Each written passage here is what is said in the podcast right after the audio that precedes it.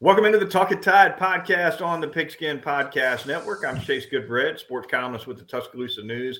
Travis Reier, the longtime senior analyst at BamaOnline.com, along as well. You can follow us on Twitter at Talking underscore Tide. You get links to all of our podcasts right there on the Twitter feed. So give us a follow there.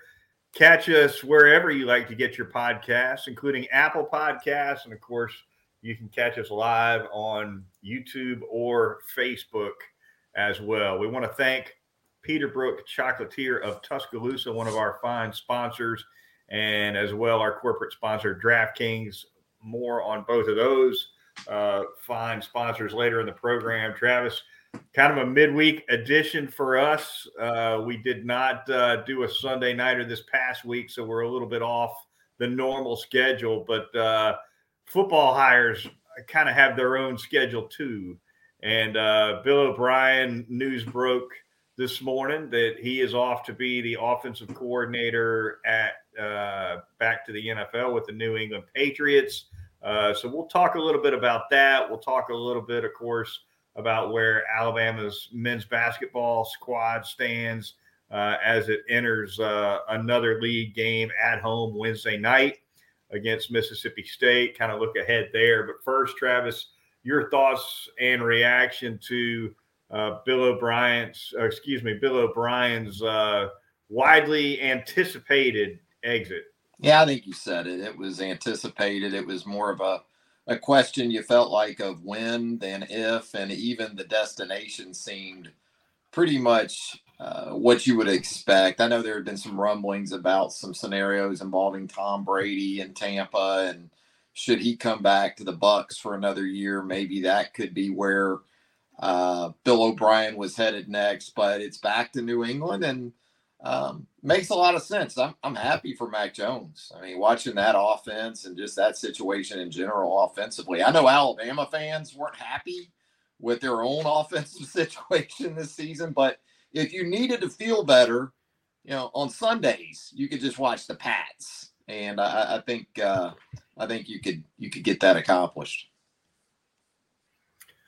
You know, I wrote a little something about it today, and in terms of what Nick Saban faces here with this vacancy, we can get into a couple of names getting tossed around as as potential replacements for O'Brien. But looking back quickly, Travis, at his two years at the helm, really two very, to me, two very different seasons 21 to 22. And 21, uh, the offense was uh, fantastic, frankly, not many other ways to describe it.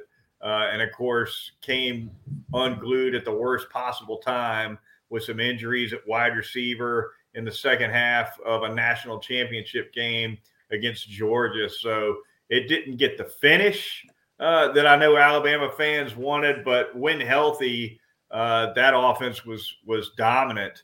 Uh, and a year later in 2022, uh, much more spotty. Um, mm-hmm. The the uh, the Jimmys and Joes maybe not quite there in 22 as they were in 21, particularly at that aforementioned wide receiver spot. and it was it was more of a struggle. It was, you know, and I think it is a what if tenure the best way I can describe it for Bill O'Brien because you're always going to think about 2021 in terms of what if Jameson Williams, what if John Metchie are able to go wire to wire at the wide receiver position? Uh, what if they had been better at right offensive tackle in 2021? Think about that. They really didn't have uh, a right tackle for the the entirety of that season. Uh, it was kind of a revolving door situation. They had injuries at running back in 2021 down the stretch. Brian Robinson was beat up. Um, they had a couple of three guys that were out. Uh, you had two guys with ACLs in Jase McClellan and Roydell Williams. So it was hardly a perfect situation uh, for Bill O'Brien. I, I think 2022 uh, you touched on it. Didn't have the guys on the outside that they had really had for the previous, I don't know, five, six, seven years, really.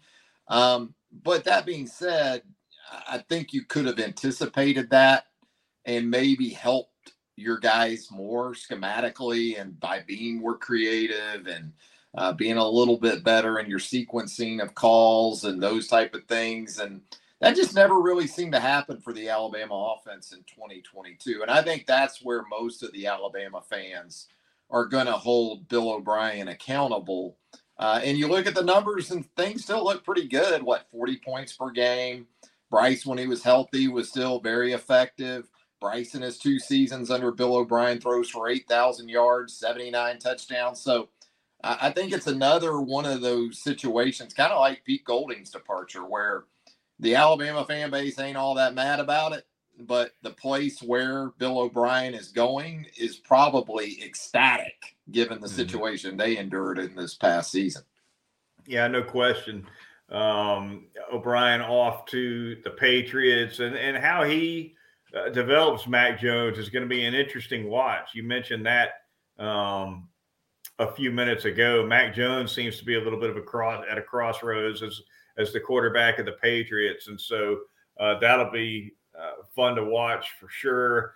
Uh, looking forward uh, in terms of what Nick Saban might be looking for in this role, Travis, it's a it's a bigger hire, frankly, than the DC hire, right? Because the DC, at least to me anyway, it's a little bit more of a caretaker. You're running Nick Saban's defense if it if it needs, you know, not that the DC doesn't play an important role, he certainly does.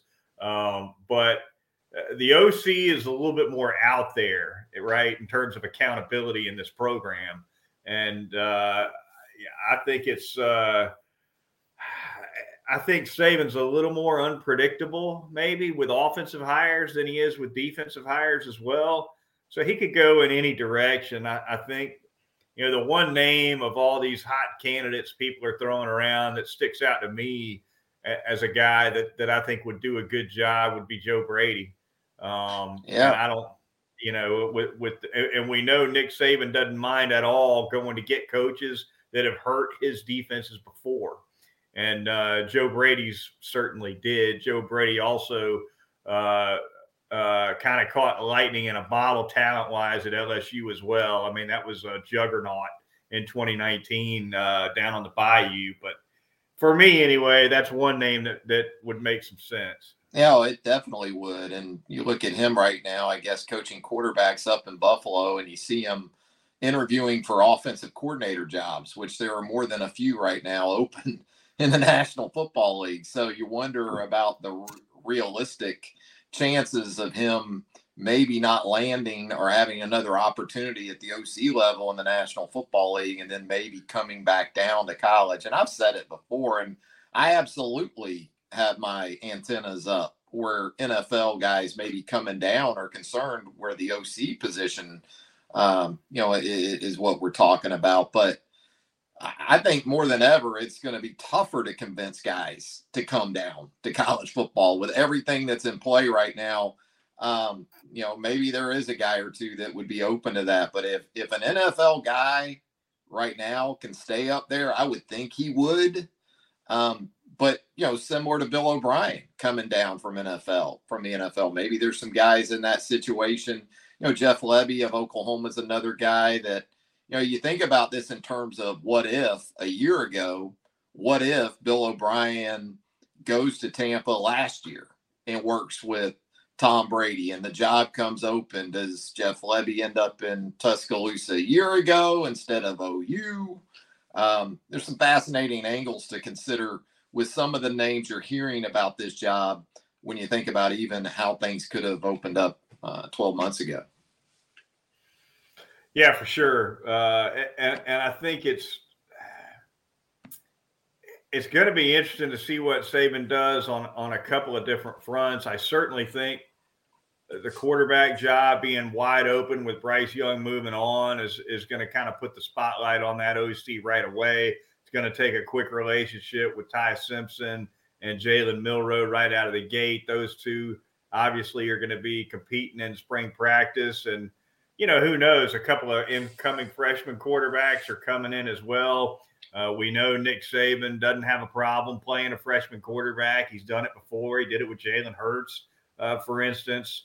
Uh, so, you know, those are going to be interesting things to watch. And really, in this day and age, you're talking about how it can be difficult maybe to get an NFL guy to come down to the college level, especially. I mean, if if if we're talking about continuity in Mhm. a position room, the quarterback room at the college level now is more volatile from off season to off season than an NFL quarterback room, which is Yeah. crazy to say, but but it really is because uh, as soon as guys figured out they're not the guy, they're going to go see if they can be the guy somewhere else. which might actually minimize the importance of continuity anymore in a quarterback room because if guys don't play within a year or two, they're gone anyway. You know, uh, with the movement we're seeing in college football, not just at quarterback anymore, but certainly that's the the position we talk about the most. So, yeah, I think you know there's also the dynamic of staff balance to take into account because you have openings still on the other side of the football with that defensive coordinator position still out there. So, you know, we've seen in the past it be five and five. I think that's the ideal scenario for on the field assistants, five on offense, five on defense. But we've seen them go six and four, or, you know, work it that way where, you know, maybe they need a standalone coordinator. Bottom line is you usually see the OC and quarterback coach titles connected, right? Mm-hmm. But there have been some situations. I believe Locksley was a standalone coordinator and Dan Enos coached quarterbacks in 2018, if I'm remembering correctly. So Right. th- that's an outlier. Typically, you're going to see OC quarterback coach together. Um, but there are some of those things to still consider because of what you have to do still on the defensive side of the ball. How quickly do you anticipate this this hire being made? And and as long as we're talking about this one, might as well mention the DC opening too. Pete Gold. It seems like Pete Golding's been gone three months uh, already. But uh, two coordinator hires pending for for Nick Saban, Travis, and you wonder as well, right? Uh, he makes an annual appearance in Mobile at the Senior Bowl to show some support for Alabama players participating there. That practice week is coming up next week. There will be NFL coaches crawling all over Mobile as there always are. Does Nick Saban go down there to shake hands with eight players and then maybe uh, get away to a, a conference room somewhere and sit down with a coach or two there? It could be, but you know, you also have to consider a week from tomorrow is the late signing date, which it doesn't figure to be busy for Alabama after so much of the work that it put in in December. But I guess more so, you're wondering when will we hear from Nick Saban, right? You know, will it be the the annual trip to to Mobile that we've seen in the past, or will it be uh, in relation to the late signing period? Um, because I would think, though, in terms of a time frame, look, we're almost into February. Spring practice starts in March, Mm-hmm. so you're talking about coordinator spots too. These aren't positional gigs, and even if they were, I'm guessing you would like to go ahead and get these guys in their positions where you can start that process of uh, cohesion between players and coordinators and also position coaches in some instances. So, you know, look, he's going to work through the process. He always has. He's always worked on his own time frame. We know that. But just thinking about it in sensible terms, I, I wouldn't think we're more than a week or two away from having some finality to these uh, coordinator spots. Yeah, I agree. By the end of the month, I, I think Nick Saban's got a couple guys in place. Maybe And that maybe doesn't mean they'll be officially announced, by the way. You'll probably hear about so and so being on the job for like three weeks. And right. then the week of spring practice, oh, by the way, you know, so and so's the new OC. There you go. yeah, Valentine's. Day. We'll find Right. out officially. All right, we got a lot more to get to here on this edition of the Talking Tide podcast. Going to be talking some Alabama basketball on the back end of things. But first, we're going to tell you about a couple of sponsors. We're going to start by telling you uh, about our corporate sponsor. That would be DraftKings, four NFL teams, two conference championship games, and only a few more shots to win big on the playoffs with the DraftKings Sportsbook, an official sports betting partner of the NFL. Counting down to Super Bowl 57, new customers can bet just $5 and get $200 in free bets instantly. If you're not a new customer, Uh, you could feel that conference championship rush with stepped up same game parlays as well. So download the DraftKings Sportsbook app and use promo code TPPN. New customers again can bet five dollars on conference championship games this weekend. Uh, Jalen Hurts, former Alabama and Oklahoma quarterback, among them, uh, and get two hundred dollars in free bets instantly only at the DraftKings Sportsbook with promo code TPPN. I'm going to tell you about Peterbrooke Chocolatier out there at 1530 McFarland Boulevard North in the Indian Hills section of Tuscaloosa. It's right around the corner, man. It is Valentine's Day 2023, and you can go ahead, beat the rush, go ahead and call in or stop by Peterbrooke Chocolatier and get that Valentine's Day order taken care of. That way, whether it's the 13th or the 14th or however you go about it, you'll just walk right into Peterbrooke Chocolatier, ask them for your order, you'll be in and out in no time. Take advantage of that opportunity. All kinds of great stuff there at Peterbrooke Chocolatier from the standalone carousel that's right there in the middle of the store that has always been like it's been like a big knuckleball catcher's mitt to me. It just grabs me, you know, like a Phil Niekro knuckleball back in the 80s and 70s, maybe even the 40s uh, with the late Phil Niekro. But they got so many great options for you there at Peterbrooke Chocolatier. The chocolate strawberries, obviously a Valentine's favorite, but you can add those into maybe one of those gift baskets that they do. Take it to the next level for that special someone on Valentine's. Do it at Peterbrooke Chocolatier, 1530 McFarland Boulevard North in the Indian Hills section of Tuscaloosa. All right, the Talking Tide podcast on the Pigskin Podcast Network rolling on. Again, the Twitter feed talking underscore tide. Give us a like and subscribe on YouTube as well. Travis, we'll talk a little basketball here on the back end of things. Uh, before the show, uh, I rolled out some cumulative stats for the season, Travis, and now I'm having to go Henry, Henry Lee Parker. Uh, on, on Let me get my glasses. Let me get my glasses. Yeah. Uh, I think Bob. I think Bobby said it a minute ago. A while ago. uh, talking pony excess, greatest thirty for we, thirty of all time. Uh, easily. I mean, come on, uh, not even and, uh, close. yeah, we can we can uh, we can drop lines from that all day, but I can read this well enough, Travis, to tell you that Brandon Miller uh, just having a phenomenal year for a, a shooting 33% from the line, averaging eight plus rebounds a game, uh, close to 20 points a game. Uh, but again, I keep coming back to this, as good as Miller is as a as a front guy, as a star, as the guy you want the ball in his hands at the end of the game at crunch time, what makes this team so good to me continues to be the way they can get quality minutes from just about anybody Nate Oats wants to point to on that bench.